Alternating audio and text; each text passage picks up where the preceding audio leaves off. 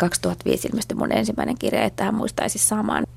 Ja sitten kun mä sain sen käteen ekaan kerran, mä muistan, että silloin oli niin kuin ehkä ekaa kertaa semmoinen, niin kuin lähes fyysisesti semmoinen olo, että mä silleen, että niin kuin liuun paikallani maailmassa, että nyt se niin kuin, että nyt mä oon siinä kohdassa. Että et jotenkin, että et aina aikaisemmin olen ollut vähän silleen vinossa ja vähän niin kuin hakannut päätä johonkin seinään tai yrittänyt työntyä johonkin niin kuin väärän, väärän mallisen koloon. Ja sitten oli semmoinen, niin kuin, että vaikka se oli tietysti tosi pelottavaa, niin kuin on aina niin kuin romaanin tai leffan tai oman työn ilmestyminen on myös tosi, että siihen liittyy se just hirveä häpeä ja kauhu, mutta samalla siinä oli semmoinen rauha, että nyt että tämä on se juttu. Kuusi kuvaa Elina Hirvosen elämästä, ja mistäs kuvasta me aloitetaan? Tästäkö, missä sulla on punainen sydänkuvioinen essumekko päällä? Joo, aloitetaan kuvasta, missä mä oon mun mummin kanssa jouluna. Mä en itse asiassa tiedä, että minkä ikäinen mä tuossa oon, mutta mä veikkaan, että mä oon ehkä suurin piirtein neljä tai viisi. Ja kuvassa on tota mun Hilda mummi, joka oli mun äidin äiti. Mummi oli syntynyt vuonna nolla yhdeksän pienessä torpassa. Mummin perheessä oli kaksitoista lasta, ja se oli aina meille lapsena semmoinen tota, aika jännä juttu, että kun äiti ja mummi hirveästi kertoi siitä mumminkin lapsuudesta, ja sitten mä ajattelin, että noit olipas niinku varmaan tosi kiva, että oli niin paljon vilinää. Ja sitten oikeastaan vasta kun mä sain itse mun oman ekan lapsen, mä tajusin, että mitä se on tarkoittanut sille mun mummin äidille, torpparinaisille, että sillä on ollut siis kaksitoista lasta, eli se on niinku käytännössä koko aikuisikänsä lähestulkoon ollut niinku raskaana tai imettänyt ja sitten synnyttänyt ne kaikki lapset savusaunassa. Ja Hilda mummi oli mulle tosi tärkeä. Siis mummi kuoli, kun mä olin viisitoistavuotias keuhkosyöpään. Se oli ensimmäinen mulle läheinen ihminen, joka multa kuoli. Ja mä olin myös mummin kanssa silloin sairaalassa, kun, kun mummi kuoli. Se oli jotenkin tosi tärkeää olla siellä, pitää mummi kädestä. Lapsena mummi hoiti meitä tosi paljon. Se asui mun koulumatkan varrella. Et mä usein menin mummin luokse koulusta suoraan. Ja sitten joskus niin kun teiniässä, kun mä olin punkkari, niin sitten musta mummilta tuli sellaista ymmärrystä, mitä vaikka mun vanhemmilta ei niin kuin silloin tullut. Että se oli mun äidille kauhean, niin kuin, se oli tosi vaikea käsittää sitä, että, että, tota, että mulla oli niin kuin kettinkeä kaulassa ja silleen tuli punaiset hiukset ja niin kuin kavereilla oli irokeesi. Joskus meni vaikka väriä tukkaa sitten mummin luokse, että mummi oli katsonut, että no onpa sulla nyt hauskan värinen tulipunainen tukka, että mitä se väri on, ja, ja laitat jotakin ketjuja. Oikeastaan nyt niin kuin aikuisena iso oivallus semmoisesta koko niin kuin suomalaisen yhteiskunnan historiasta oli, kun me oltiin Egyptissä. Mun miehen kanssa me ajettiin Sambiasta Suomeen autolla vuonna kaksituhattayhdeksän, ja Egyptissä vierailtiin meidän egyptiläisen ystävän luona. Se oli semmoinen Egyptin niin kuin yksi rikkaimpia sukuja, että niillä oli ihan mielettömän kokoinen talo. Ja siellä kellarissa oli palvelijoita, jotka sitten kantoi meidänkin rinkat huoneeseen. Se oli jotenkin vähän niin kuin hankalaa meistä. Ja sitten mä vaan sanoin sille mun ystävälle, että niin, että, että munkin mummi oli palvelija. Ja mun siis tota, sodan jälkeen mun isoisä kuoli jatkosodan viimeisenä päivänä, ja sen jälkeen mummi oli sitten loppu ikänsä yksin ja huolehti mun äidistä yksin. Hän oli niinku tehtaassa ensin töissä ja sitten, sitten Forskullan kartanossa tämmöisen vauraan insinöörin kotiapulaisena. Ja kun mä kerron sille mun ystävälle tämän, niin se oli silleen, että se, siis, niinku, se ei ymmärtänyt, että se on mahdollista. Että se oli, että, ai, että, että miten niin oli.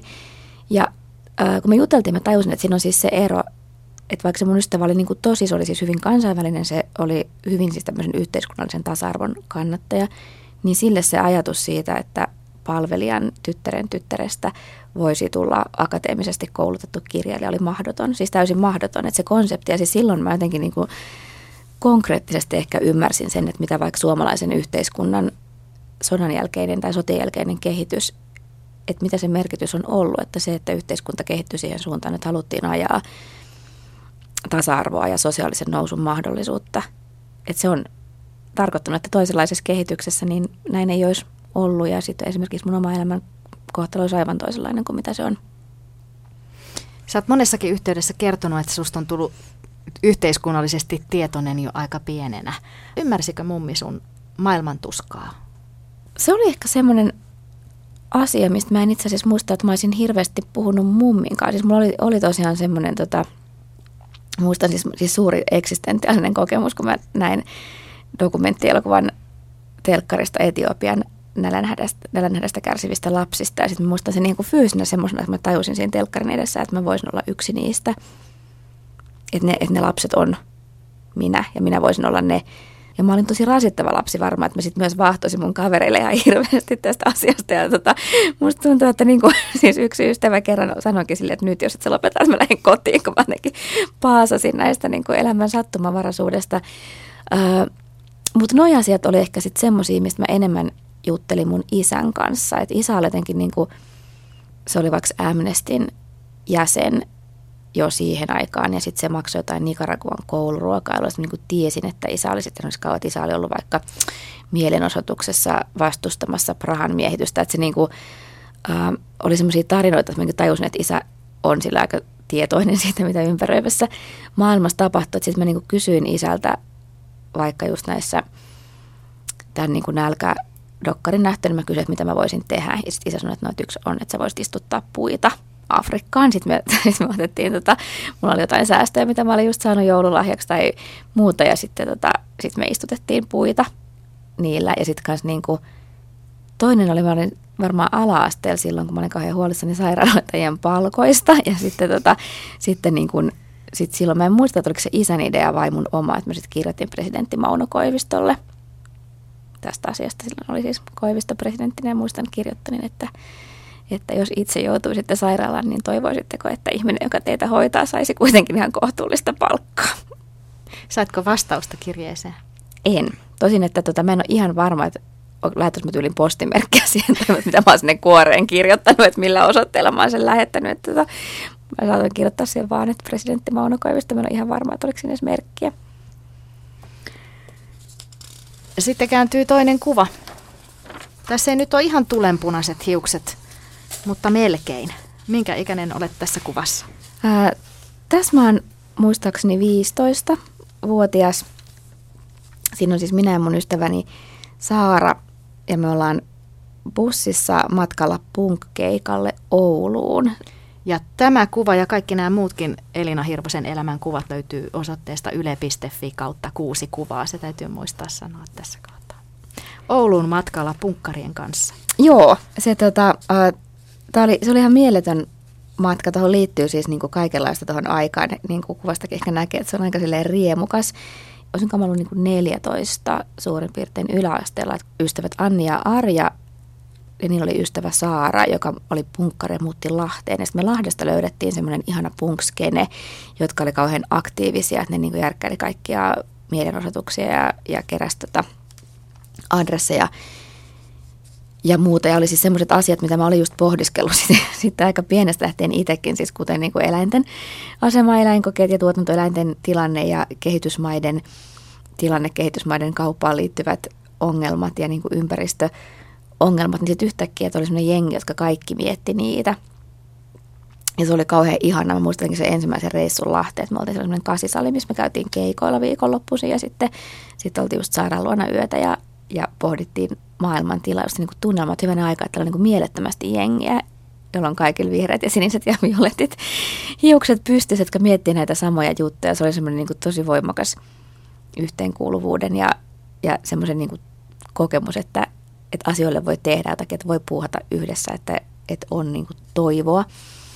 Ja tota, tämä reissu, mistä tämä kuvaa, niin se oli eka semmoinen reissu, että just, että kaveriporukalla lähdettiin, että se oli mieletön seikkailun tuntu, että me siis vuokrattiin toi minibussi, tai joku oli sen niin kuin vuokrannut ja järkännyt, ja Oulussa oli tota, mä en muista mitä bändejä siellä soitti, mä muistan vaan, että se oli ihan mielettömän ihana keikka, ja sitten siellä oli semmoinen poika, kehen mä olin vähän ihastunut, jonka kanssa sitten niin kuin istuskeltiin rannalla aamuyöstä, ja siihen liittyi semmoinen jotenkin, että se oli semmoinen tosi suuri semmoisen niin jotenkin kokemus, ehkä just tuossa iässä myös siitä, että että maailma alkaa avautua, että tämmöistä tämä sitten on, että kun oikeasti alkaa päästä itse määrittelemään itseänsä ja niinku seikkailemaan ja tutkimaan maailmaa ystävien kanssa.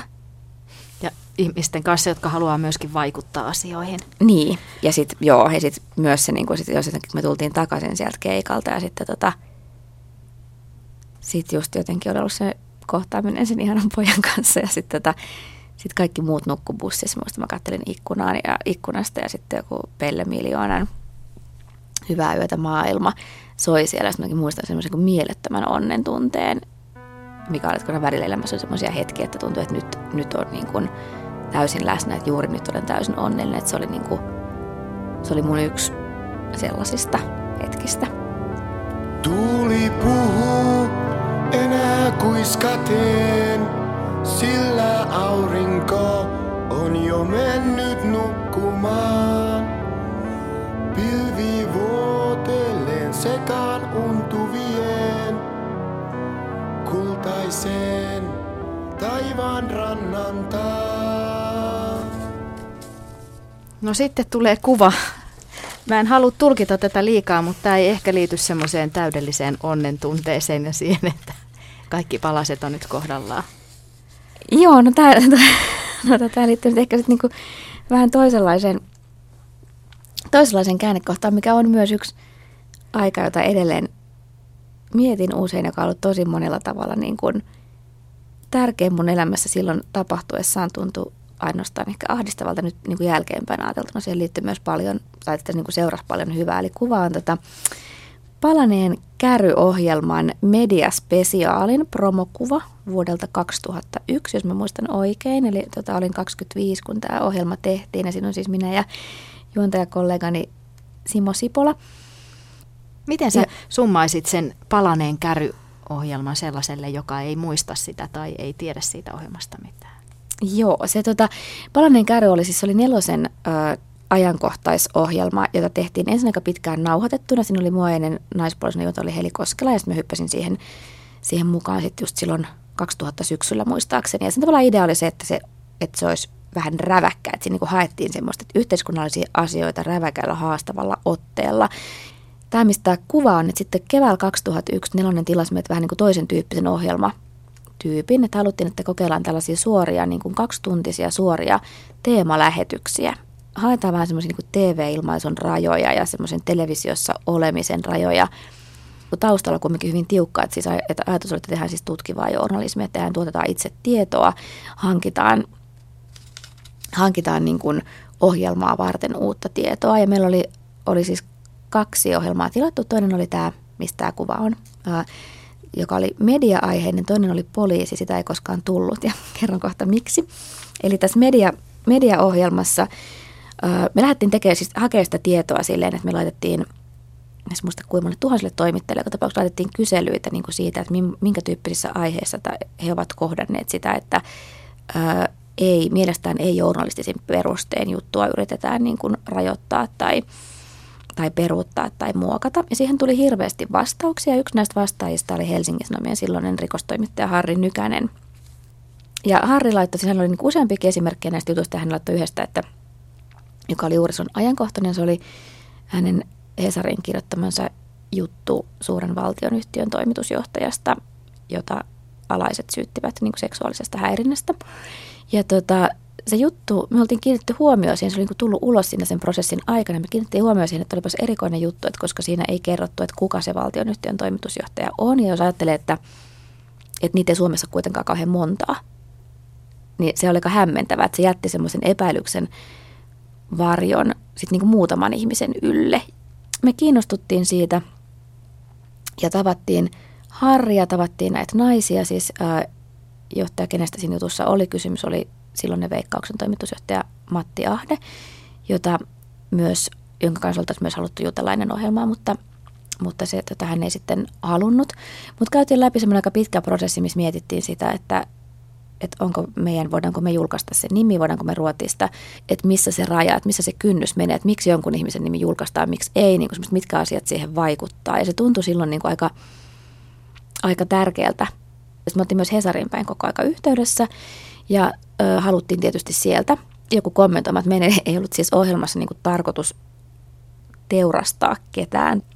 Ja meillä oli siis myös liitty, siis me oltiin samaa konsernia kuin Helsingin Sanomat, niin kuin Sanoma-konserni, ja siihen aikaan liittyi myös tämmöinen niin kuin konsernikeskustelu, että puhuttiin jonkun verran siitä, että vaikuttaako media, isojen mediakonsernien syntyminen sananvapauteen just niin, että tuleeko konsernin sisällä semmoista, että toisessa mediassa ei voi kritisoida vaikka toista. Me haluttiin myös testata sitä, että meillä oli tämmöinen, niin meillä oli hyvin semmoinen palava yhteiskunnallinen missio, mikä ehkä oli, niin kuin, oli siis mun koko ton niin kuin toimittajaksi lähtemisen, että se, että se oli mun siis hyvin niin kuin toimittajan uran alkutaipaletta, ja mä niin kuin olin siis lähtenyt siihen just sen takia, että mä niin kuin ajattelin, että, että journalismi ja sananvapaus ja yhteiskunnallisen keskustelun ylläpitäminen ja taso on ihan älyttömän tärkeää.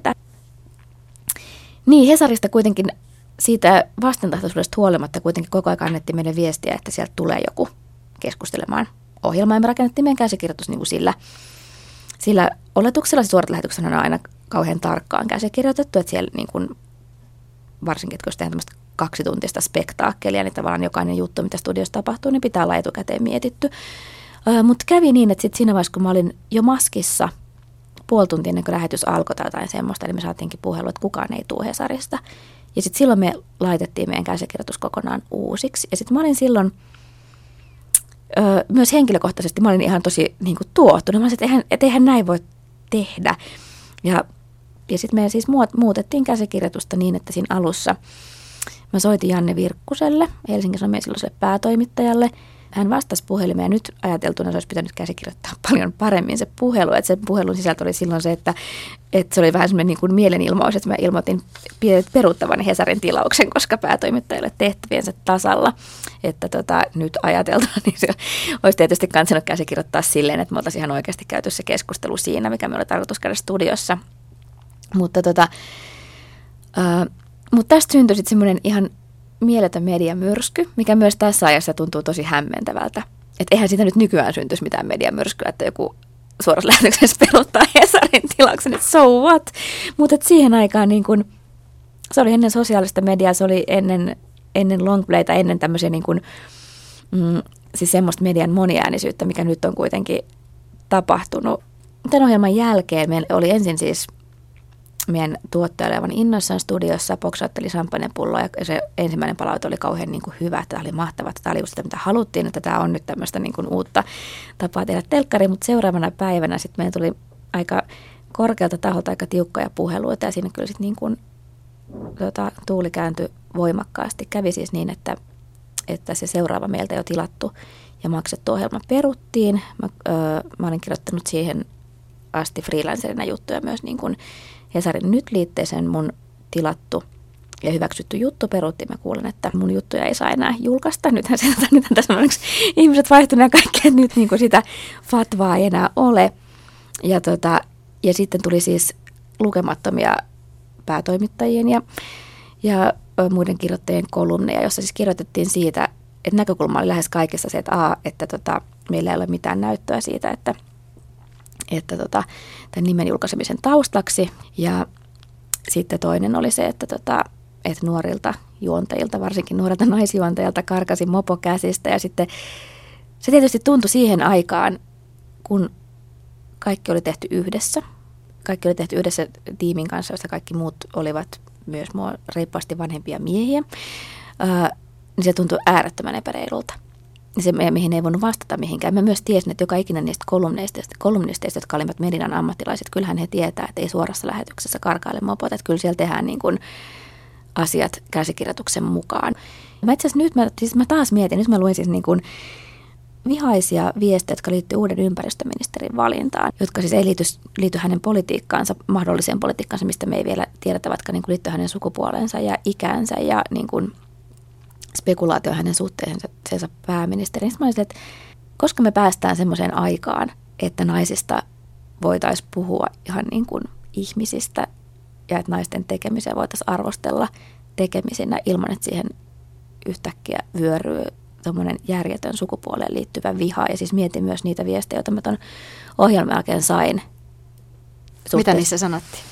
No sitten niissä jossakin sanottiin, että, tota, että, että, että, että vitun huora ihan oikein, siis sitten kun siinä vaiheessa kun kävi ilme, että ohjelma on niin seuraava ohjelma on peruttu, että vitun huora ihan oikein, oikein sulle, toivottavasti kuolet työttömänä.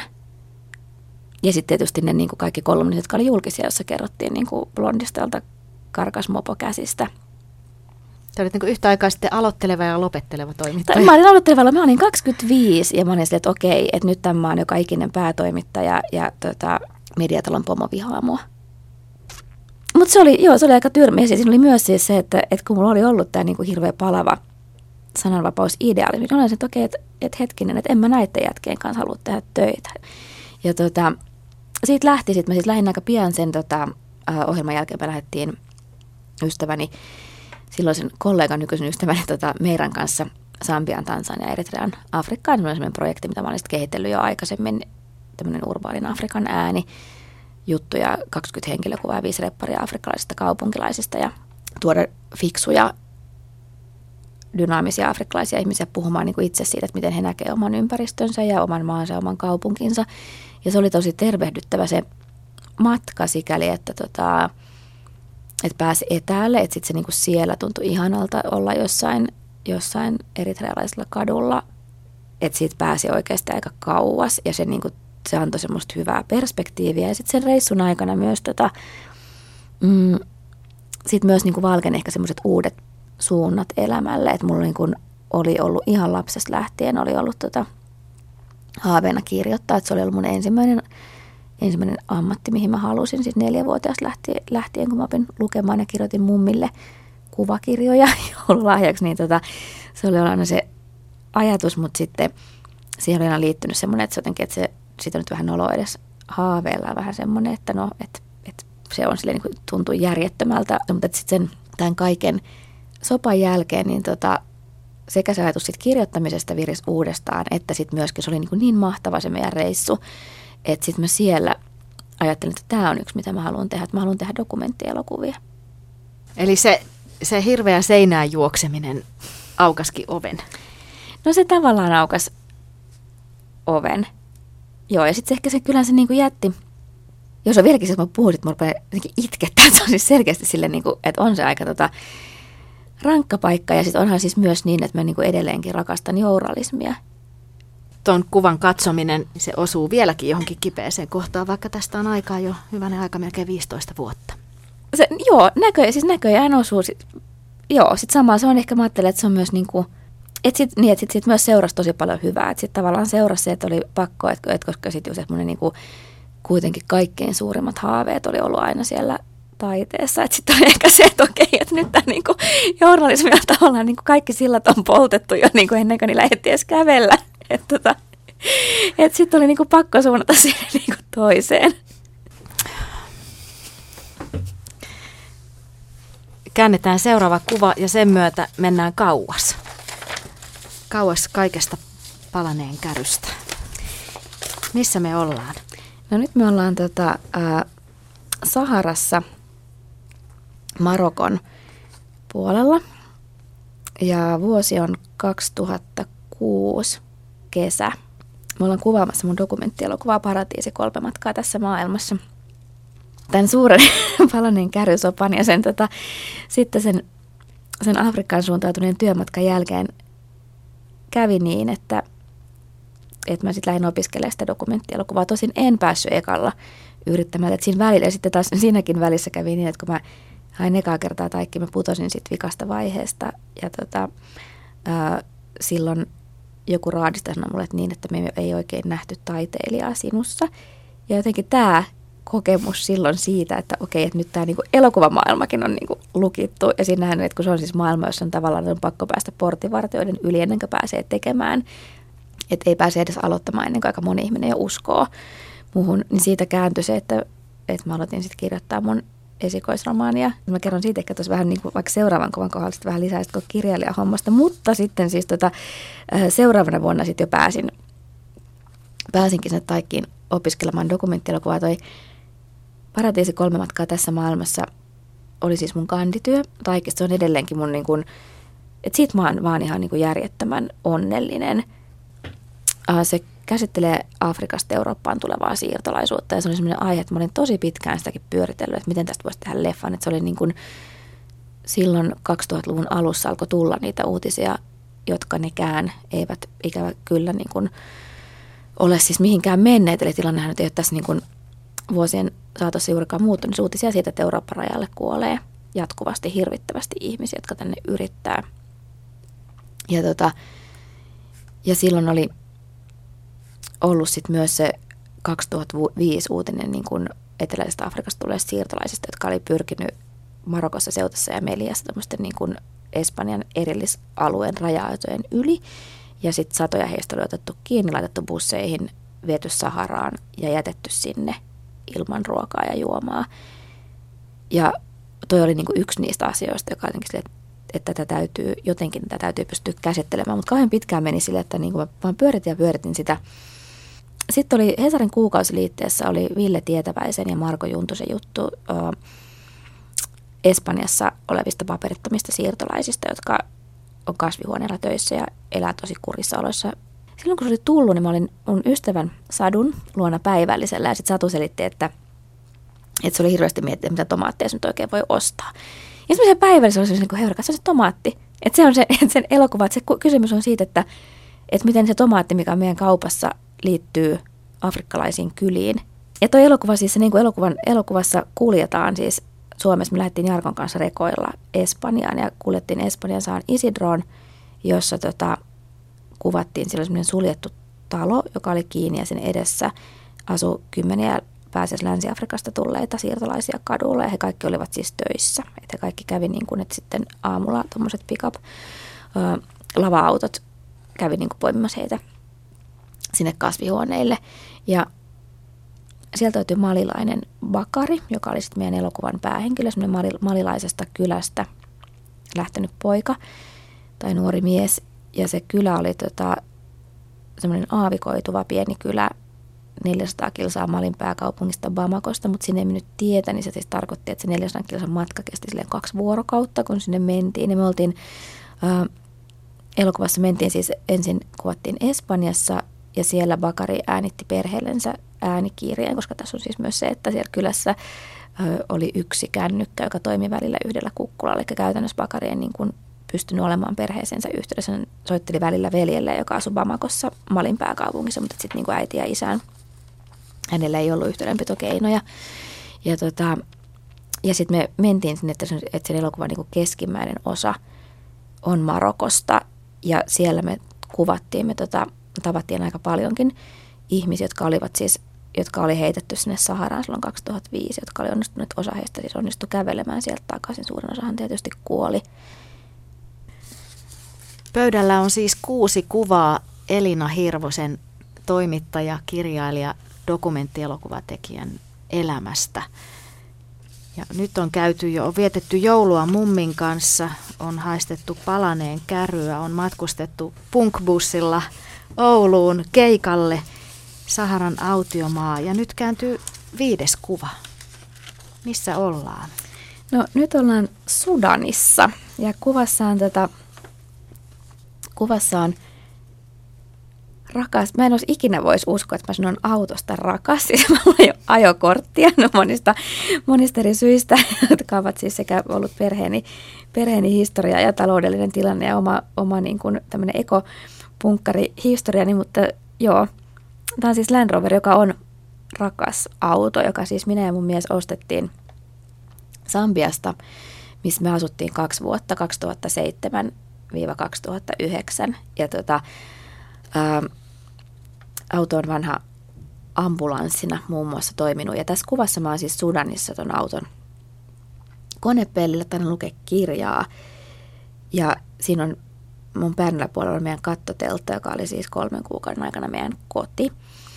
Ja tota, no tää kuva on tässä tosi monesta syystä. Tähän liittyy siis hirveästi koko tähän matkaa, mutta myös sitä edeltävään aikaan liittyy hirveästi niin kuin kaikkea semmoista, mikä tuntuu. Ja myös oikeastaan sitä sen jälkeen tapahtuneeseen aikaan niin kuin kaikkea semmoista, mikä tota, tuntuu semmoiset, jos jotkut ajanjaksot on elämässä semmoisia intensiivisellä tavalla tärkeitä. Niin tota, tämä on sitä ollut. Eli me lähdettiin kaksituhattaseitsemän, aika pian tuon Paratiisidokkarin valmistumisen jälkeen Sambiaan. Ja siinä oli siis semmoinen, se oli tosi, se oli tosi jännä se tilanne. Eli mä olin siis kirjoittanut, mun piti öö, siinä välissä siis kaksituhattaviisi ilmestyi mun ensimmäinen kirja, että hän muistaisi saman. Ja kun se, tota, se ilmestyi kaksituhattaviisi, ja sitten kun mä sain sen käteen ekaan kerran, mä muistan, että silloin oli niin kuin ehkä ekaa kertaa semmoinen, lähes fyysisesti semmoinen olo, että mä silleen, että niin kuin liuun paikallani maailmassa, että nyt, se niin kuin, että nyt mä oon siinä kohdassa. Että, että jotenkin, että aina aikaisemmin olen ollut vähän silleen vinossa, vähän niin kuin hakannut päätä johonkin seinään, tai yrittänyt työntyä johonkin niin kuin väärän, väärän mallisen koloon. Ja sitten oli semmoinen niin kuin, että vaikka se oli tietysti tosi pelottavaa, niin kuin on aina niin kuin romaanin tai leffan tai oman työn ilmestyminen on myös tosi, että siihen liittyy se just hirveä häpeä ja kauhu, mutta samalla siinä oli semmoinen rauha, että nyt, että tämä on se juttu. Mm. Ja se on ehkä edelleenkin siis kun sen saman kauhun kanssa, mutta tulee kolmas romaani tulee nyt ensi keväänä ja ihan saman kauhun kanssa kamppailen ja aina uudestaan niin kuitenkin pyöritän sitä, että pitäisikö tehdä jotakin muuta. Mutta se on siis kuitenkin se, että se on se asia, mihin liittyy se kokemus, että, että tässä on niin kuin oikealla paikalla. Niin, sitten mä olin siis ö, aloittanut kirjoittaa sen Paratiisin jälkeen. Mä olin pyörinyt sitten meidän ekalta Afrikkamatkalta, eli kaksituhattayksi vuodesta mä olin pyörinyt semmoinen niin kuin aihe mielestä, ihan semmoinen pieni aihe, että me oltiin siellä, mä olin tavannut tota Charity-nimisen tytön Sambiassa, joka taisi siis naisen, joka oli kauhean ihana ja skarpis niin kuin köyhistä oloista ö, niin kuin koulutukseen päässyt yhteiskunnallisesti aktiivinen nuori nainen. Niillä oli hirveästi vielä, että sillä oli semmoisia niin kuin orvoksi jääneitä sukulaislapsia, joista se huolehti. Ja sitten yhtenä iltana me oltiin, Charity oli siis meidän niin kuvattava, mutta me käytiin myös sen kanssa yhteen tämän baarissa. Ja sitten se alkoi yhtäkkiä itkeä siellä ja kertoi, että sen, tota, sillä oli ollut brittiläinen poikaystävä, joka oli äh, ollut yliopistolla töissä. Ja sitten alkaa, kun Charity oli ollut työmatkailussakin kylissä, niin kun se tuli takaisin, se kuuli, että se poikaystävä on pahoinpidelty ja saanut aivovaurion ja lennätetty sairaalaan ensin Nairobiasta Lontooseen, koska se Sambiassa ei ole sellaisia sairaaloita, missä pystyttäisiin hoitamaan niin kuin aivovaurion saanutta ihmistä. Ja Charityllä ei ollut mitään keinoa lähteä sinne, koska hänellä oli siis ne lapset, keistä huolehtii, hänellä ei ollut rahaa ja sitten siis tämän miehen perhe ei halunnut olla missään tekemisissä Charityn kanssa, koska ne niin kuin ajatteli, että, että kun se tapahtui Sambiassa ja Charity on sambialainen, niin tota, jollain tavalla hänkin on sitten syyllinen. Ja se oli jäänyt, siis tavallaan se tilanne, se ajatus siitä, että on niinku rakkaussuhde, joka yhtäkkiä päätyy siihen, että niinku repeää ja loppuu si- niinku tavallaan sen takia, että et on kotoisin niin eri maailmoista, on niin eri mahdollisuudet. Ja se, että ei voikaan olla niinku rakastamansa ihmisen lähellä silloin, kun tämmöistä tarvitsisi tai kun molemmat sitä tarvitsisi. Niin se oli jäänyt kaihertaamaan ja, niinku, ja jotenkin oli pyörinyt semmoisena... semmoisena, että tästä pitäisi kirjoittaa jotain. Ja sitten keväällä, tuon Paratiisin, tai talvella kaksituhattaseitsemän, mä olin vähän niin kuin aloitellut sitä romaania. Sitten musta ajattelin, että mun varmaan lähtee sinne Sambiaan niin kuin taustatyömatkalle, että et jotenkin, että kun se siihen maailmaan sijoittuu. Ja sitten niin kuin mun mies siis Ilpo, joka on Amnestyllä duunissa, niin se oli hakenut Y K-paikkaa Vietnamista, ja se ei saanut sitä, mutta ne oli sille, että joten haluaa lähettää sen Sambiaan. Ja sitten mä olin yhtäkkiä, että tämä ei ole totta, että, mä niinku, että mulla on jotenkin leffa valmis, mulla on esikoiskirja valmis, mulla oli siis, ö, tota, siis molemmista tavallaan, niinku, siis oli semmoinen niinku taloudellinen tilanne, että se esikoiskirja meni kauhean hyvin maailmalla, että se niinku, siis myytiin paljon ympäri maailmaa ja muuta, että, oli, että mä, olin ikään kuin, mä olin säästänyt rahaa siihen, että mä voin kirjoittaa toista romaania rauhassa, että no sitten me lähdetään sinne Sambiaan. Ja, tota, ja sitten mulla oli ekaksi ajatuksena silleen, että okei, että mä sit istun siellä ja kirjoitan sen kaksi vuotta, mutta, tota, mutta aika nopeasti siis kävi selväksi, että se maa, joka tavallaan, että jos on niin hirveästi kaikkein menossa kuin Sambia, se on tosi köyhä maa, mutta se oli samaan aikaan niin kuin hirveän silleen, se oli tosi aktiivisia ihmisiä, kauheasti niin kuin lahjakkaita, innokkaita ihmisiä, jotka halusi tehdä jotain, jotain niin kuin viedäkseen sitä maata eteenpäin, mutta oli kauhean vähän rakenteita, joka niin kuin tukisi sitä. Ja sitten tota... Ja sitten mä ajattelin, että en mä nyt tässä voi vaan kirjoittaa, että kyllä munkin täytyy jotain tehdä. Ja mä tein kahta juttua, jotka molemmat lopulta myös vaikutti siihen kirjoittamiseen tosi paljon. Että mä menin semmoiseen sambialaiseen elokuvaan Suvi, joka on tullut myös Yleisradiosta teemalta ulos. Niin tota, siis se oli Sambian historian toinen pitkä elokuva. Että siellä ei ollut mitään niin kuin elokuvakulttuuria, eikä rakenteita, eikä niin kuin teollisuutta, eikä koulutusta. Ja sitten mä olin, että okei, okay, että mä oon myös tuossa leffa, niin kuin vähän leffakuvioissa pyörinyt, että jos mä voin olla avuksi, niin tosi mielelläni oon. Ja mä päädyin siihen leffaan sitten apulaisohjaajaksi ja tota, sitten myöskin vähän laajemmaksi niin kuin osatuottajaksi. Ja sitten sit tuli semmoinen koulutusprojekti, että meillä tuli Suomesta tuli kuvaaja Mara Jelinkoja, äänittäjä Esra Goldia, valaisia Salla Sorri. Niin tämä kasvoi tämmöiseksi vähän isommaksi. Se oli ihan mieletön. No se oli myös niin kuin raskain duuni, mitä mä oon ikinä tehnyt, koska se, että, niin kuin, että on siis apulaisohjaajan tehtävä leffassa on se, että, että pitää langat käsissä, että huolehtii siitä, että se elokuva pystytään kuvaamaan, että kaikki mitä tarvitaan tulee kuvatukset, se pysyy aikataulussa.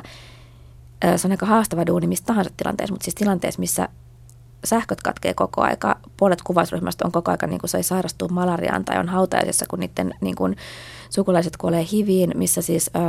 tuotannolla ei ole niinku rahaa, että kun bussissa loppuu bensa, mikä loppui siis vähintään kerran päivässä bussista, kun kuljetti koko kuvausryhmää, niin aina jonkun piti vähän niinku kaivaa kuvetta, että saadaan sitä. Että siis tavallaan että kaikki oli koko aika siis ihan järjetöntä katastrofia, mutta me saatiin se kuvattua.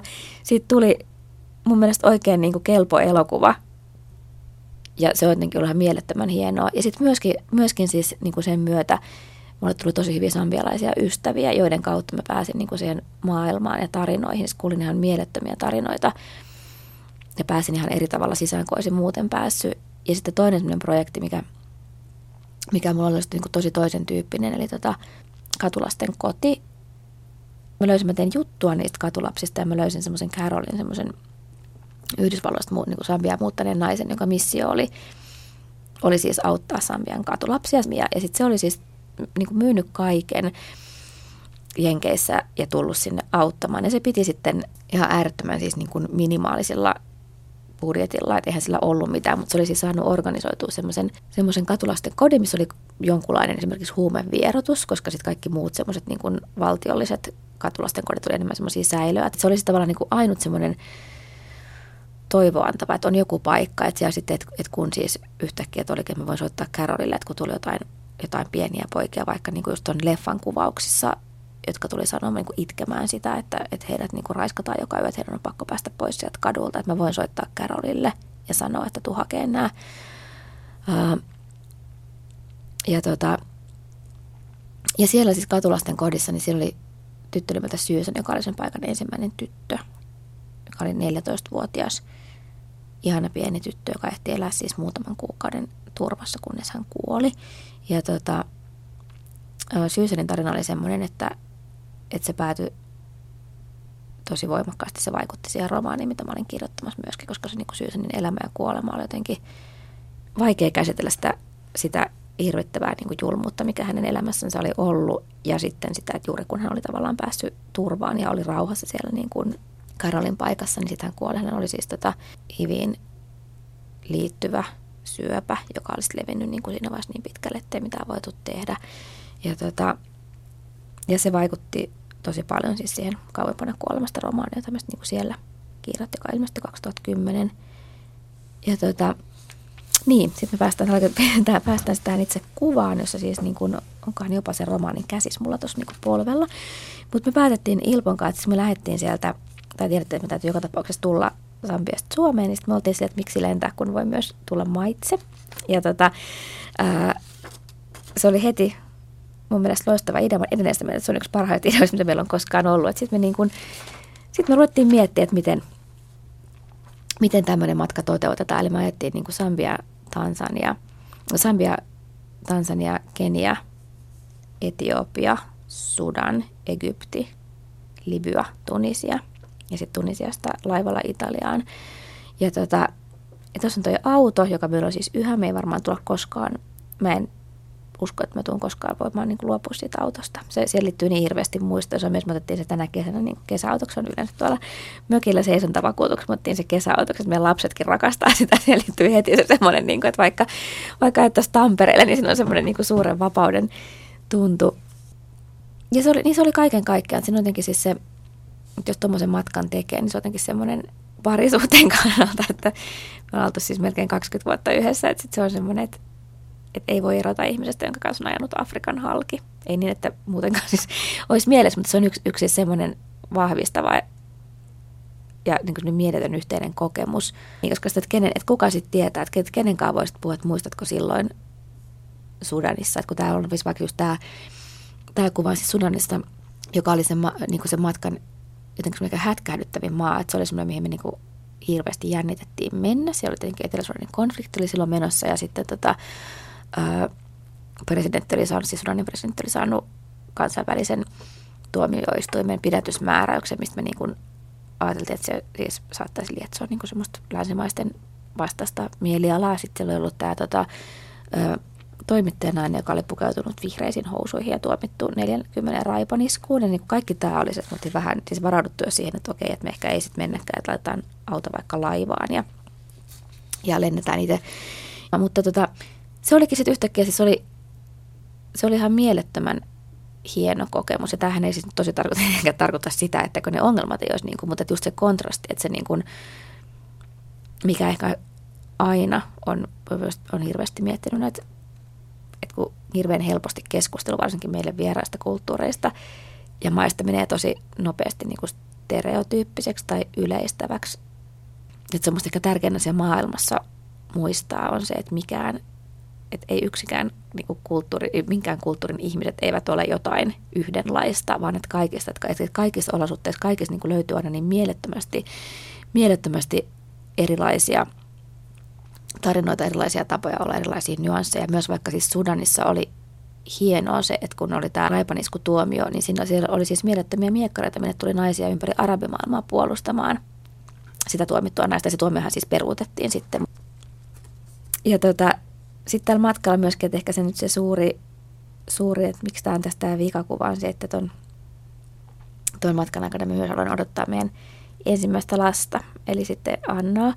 Eli tota, kun me palattiin Suomeen, niin se oli siis kaikin tavoin se myöskin, että me niinku ajettiin sieltä, tota, tai tultiin sitä Ruotsin laivalla, tota, Ruotsin laivalla Katajanokalle, niin se tavallaan, että se elämä, mihin me palattiin, ei oikeastaan, me oikeastaan ei palattu mihinkään, vaan että me aloitettiin sitten ihan uusi elämä, että yhtäkkiä meistä tulikin perhe. Että sitten se olikin oikeastaan se niinku suuri iso muutos yhtäkkiä, että piti opetella olemaan lapsiperhe ja äiti ja kaikkea, kaikkea sellaista. Tuntuu, että se on ehkä kaiken tämän jälkeen ollut se kaikista niin kuin radikaaleja kulttuurishokkeja, että miten sitten niin kuin jotenkin tällaista, että on niin kuin sillä, että mä oon huomattavasti parempi esimerkiksi niin kuin olen jonkun sampelaisen elokuvan apulaisohjaaja, kun pitämään lasten vaatteet jossain järjestyksessä. Niin kuin, tota, joo, että siihen pitää hirveästi keskittyä. Elina Hirvonen, tässä nyt on katsottu viisi kuvaa elämäsi varrelta ja nyt pitäisi kuvitella kuudes kuva, tai pitäisi ja pitäisi. Saat kuvitella kuudennen kuvan. Se voi olla joku kuva, joka on jäänyt ottamatta jostain tärkeästä elämänvaiheesta, tai se voi olla sellainen kuva, jota oikeasti ei ole vielä voinut ottaa, koska se on tulossa jossain tulevaisuudessa. Joo, no mä ehkä, mä siis tosi paljon, tosi paljon siis mietin, että mikä se on. Se on siis yksi kuva, ja nyt tää jotenkin Ehkä tämä jotenkin tuntukai sen vähän niin kuin nololta ja mahtipontiselta, mutta tota, tosi paljon toivon, että pääsisin tekemään jotain siis semmoista konkreettisempaa, että pystyisin olemaan jossakin ehkä ennen kaikkea ihmisoikeuksiin liittyvässä asiassa niin kuin oikeasti hyödyksi maailmassa. Ja mä en tiedä, missä tämä kuva otettaisiin, mutta tota, jos se olisi niin kuin täydellistä, niin sitten se ehkä otettaisiin vaikka yhdessä jonkun afganistanilaisen naisen kanssa, jonka kanssa oltaisiin tehty jotain. Mit, siis, mitä te niin, olisitte tehnyt? Mikä se olisi se muutos, jonka te olisitte saanut aikaan? No mä olisin tietenkin pistetty kaikki tuota, talemanit ruotuun. Ei, mutta ehkä se ajatus, että mä siis, niin kuin, siis tiedän, että, just, että kun, mikä on siis ihan hirveän hienoa toivoa antavaa, että joka ikisessä maassa, että riippumatta siitä, että miten huonolla huono ihmisoikeustilanne olisi, miten surkea naisen asema olisi, että on niin kuin liikehdintää ja liikkeitä, jotka niin kuin uhmaa sitä ja yrittää vaikuttaa. Mä olisin kauhean valmis, jos olisi, niin kuin, jos olisi luonteva tapa, että missä mä voisin jollakin näillä omilla, omilla kolmella, kolmella taidolla, jota mulla nyt niin kuin on, eli siis journalismin, elokuvan tai niin kuin kirjoittamisen keinoin olla mukana, ehkä olla tukemassa jotakin, mikä on nolottaa puhua tästä. Mutta, mutta tota, oli sitten tietysti hänen presidentin palatsissaan. Ehkä me oltaisiin hänen... Tota, hänen presidentin palatsissaan ja mä olisin se tyyppi, joka olisi ollut auttamassa kampanjan, kampanjan viestinnässä ja olisin siellä taka-alalla katsomassa, kun hän astuu parrasvaloihin.